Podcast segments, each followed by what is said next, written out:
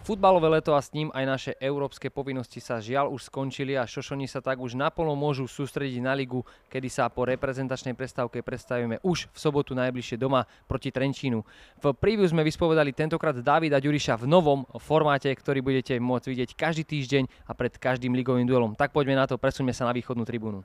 Eh, Dedo, tak ťa tu teda v prvom rade vítam tu na, na východnej tribúne, kde máme teraz spravené také provizorné štúdium. Eh, ako sa ty cítiš pred kamerami, lebo vždy, keď sme sa rozprávali, tak si nebol presne ten typ toho extroverta. Tak neviem, či mi to zrovna sedí a tak snažím sa s tým pracovať a snažím sa to naučiť a dúfam, že to zlepší. Samozrejme, čaká nás teraz Trenčín po reprezentačnej prestávke. Predsa len sa mi nedá spýtať na to európske leto, ktoré bolo Môžeš už ty nazvať teda, aké bolo? Tak za mňa si myslím osobne, že to bolo fakt super leto pre nás. Dalo nám to veľa tie zápasy, veľa nás naučili a odchádzame určite skúsenejší. Uh, všetci sa tak pýtame a samozrejme odpoveď sa asi hľada ťažko, prečo sa to zaseklo proti tomu Jabloncu. Tak bohužiaľ, tak to vyšlo. No, prvý zápas nám vôbec nevyšiel, v druhom sme to už nestihli dobehnúť a taký je futbal. No, bohužiaľ, musíme ísť ďalej. Keď som sa rozprával s Váhanom Byčachčanom, tak sa mi to nejakým spôsobom snažil tak zhodnotiť, že proti tomu, proti tej Dilagori ešte áno, hej, tam sa očakával ten postup, ale proti Apolonu alebo proti uh, Tobolu neskôr nám možno tí ľudia neverili. A ten postup prišiel. Teraz nám proti Jabloncu nie, že ľudia verili, ale už očakávali, že to mhm. zvládneme. Tak možno ako, ako to ty vnímaš? Tak myslím si, že to neboli ľahké zápasy, ani jeden zápas nebol ľahký. Určite to boli veľmi dobrí súperi a my sme sa im vyrovnali či herne, alebo aj fyzicky a Bohužiaľ ten posledný zápas bol pre nás smolný, kde nás super potrestal do všetkého a my sme, my sme dali gol vlastne z ničoho. Hovorilo sa možno aj o tom, že či čítate médiá, hej, že či, tí, či nás možno príliš nevychválili tie médiá po tomto bole a či nám to naopak neuškodilo. Tak ty osobne čítaš tie médiá a sleduješ to? Tak ja osobne sa takýmto veciam vyhýbam, môže to byť človeku viac na škodu ako na užitok, takže tak. Hneď potom sme hrali v Trnave, ktorá bola teda rozbehnutá, rozbehnutá mala za sebou samozrejme diváckú podporu tam bola po tom vypadnutí výborná reakcia toho týmu, nielen teda výsledkovo, ale aj herne. Ako to bolo možno v kabíne za teba, čo, čo pomohlo tomu týmu? Tak myslím, že nám pomohlo celkovo to účinkovanie v Európe, že sme si povedali, že to bolo z našej strany veľmi dobré zápasy, odnesli sme si z toho len to pozitívne, snažili sme sa vyvarovať tomu negatívnemu aj od zápasu k zápasu a najbližší zápas bola Trnava a chceli sme ho zvládnuť. Samozrejme ten príjm hrala tá Európa tie, tie kvalifikačné kola, ale aj ten úvod e, ligy nám išiel celkom fajn, tak možno ako, ako ho hodnotíš? Tak ja si myslím, že sme všetci na jednej úrovni, všetci ťaháme za jeden povraz a jedno, kto tam hrá, všetci tam nechajú všetko a sme radi, že nám tie zápasy vyšli. Tréner Staňovac asi vždy necháva v takej neistote, lebo naozaj tú zostavu rotoval. Čo na to hovoríš? Tak áno, je to fajn, že všetci sú vlastne do poslednej chvíle pripravení a všetci s tým zápasom žijú a ideme spoločne do toho. To leto ubehlo naozaj extrémne rýchlo, či to boli teda Liga, uh, Európa, Liga Európa. Ako padla táto, tebe táto reprezentačná prestávka naozaj po tom rýchlom slede zápasov? tak aspoň pár dní voľna tu bolo po tej dlhej dobe, keď sme vlastne išli týždeň za týždňom non-stop a bolo to fajn, užil som si ju. Rodiny, priateľky teda si vás mohli aspoň na tie dva dní voľna užiť, ako si možno strávil týto voľno? Tak chvíľu som bol s priateľkou a viac menej som bol s rodinou. Takmer tretina kádra odišla, čo je vždycky veľké číslo, aspoň teda u nás u Šešonov, do tých reprezentačných výberov. Ako sa to prejaví? Lebo niektorí si myslia, že teda máme nejaké voľno, že sa, že sa netrenuje, že vy čo tu ostanete, že máte, máte nejaký z, možno režim, ktorý, e, ktorý nezodpovedá e, potom, keď sme tu všetci, tak možno skús to uviezť na pravú mieru. Tak myslím, že taký režim tu nie je. Myslím, že tu sa máka práve že ešte viac ako cez, cez tie normálne týždne a sme dobehnuto za, zameškané, ktoré sme nemali a tak to tu funguje.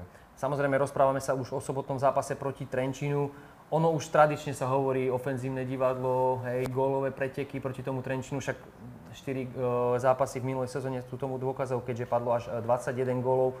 Prikladáte vy tomu nejakú pozornosť, že, že vždy to bude o góloch, alebo, alebo ako to vnímate vy? Samozrejme, tak v prvom rade to je o našom prístupe, ale ide o tie góly a verím, že aj teraz ich bude veľa, ale hlavne na, z našej strany. Hej, hovoríš 4 zápasy, minulá sezóna 4 výhry proti Trenčinu, aj keď tie výsledky boli, alebo respektíve aj tie výkony, aj sa to prelínalo zo strany na stranu, tak možno sedí nám ten super, alebo čím to bolo? Tak to Trenčín je tiež kvalitný super, rovnako ako aj my hrajú taký štýl futbalu, kde sú držať loptu, sú zvyknutí na tú umelú trávu, takže tie zápasy sú vždy dobré a som rád, že sa tam zatiaľ darilo z tých zápasov vyťazne a verím, že budeme pokračovať v tom. Posledný domáci zápas bol ešte proti Senici. Bolo to o takej trpezlivosti, keď sme to zlomili až po zmene strán. Ako môže prebiehať tento zápas sobotný? Tak myslím, že tento zápas sobotný môže byť pohľadu hry úplne iný, keďže aj Trenčín hrá ofenzívny futbal a budú sa chcieť do nej pokšadovať góly a vyhrať ten zápas ako rovnako ako aj my, a, ale dúfam, že to zlomíme o svoj prospech. my sme to aj trošku preorientovali na takú neformálnu tému. Ty si proti tej Senici strelil gól a tá tvoja oslava teda bola nejaká taká, že si si zakrýval uši, tak čo to možno symbolizovalo alebo prečo? Tak bolo to po tej Európskej líge, kde tí ľudia vlastne po tom zápase s Jabloncom nám až tak v tom druhom zápase neverili, ale my sme to nechceli počúvať a chceli sme ísť proste aj v tom zápase na víťazstvo a ukázať, že sa to dá. A tie tvoje golové oslavy sú vždy také netradičné, či ukazuješ na nejaké tetovania, alebo niečo symbolizuješ tak, e, možno čím sa inšpiruješ, alebo z čoho to vychádza u teba? Tak viac menej zo svojej hlavy sa inšpirujem, či niečo mi napadne v hlave, alebo nie. Ja sa nemusel tak väčšinou priateľke venujem góly, alebo rodine, alebo tak väčšinou s Janom Miňarikom nejakú špeciálnu oslavu myslíme. Hej, tá s Janom bola samozrejme nezabudnutelná proti Dila Gori, ak si teda dobre spomínam. Keď hovoríme o tých tvojich tetovaniach, tak na tej ruke e, ich síce pribúda tak v malom, tak možno čo symbolizujú tie tvoje tetovania? tak snažím sa to postupne nejako zaplniť a snažím sa, aby každý ten, to, ten, to, to, to tetovanie malo nejaký význam. Či už sú to tieto znamenia mojich rodičov, alebo strážny aniel, rôzne rúža, motýl, ktoré mi niečo, v niečom inšpirujú a pripomínajú mi niečo. Keď spomínaš teda ešte ten Jablonec, tak diváci sa už samozrejme vracajú na tie štadióny, môžu byť aj tu na za nami na tribúnach.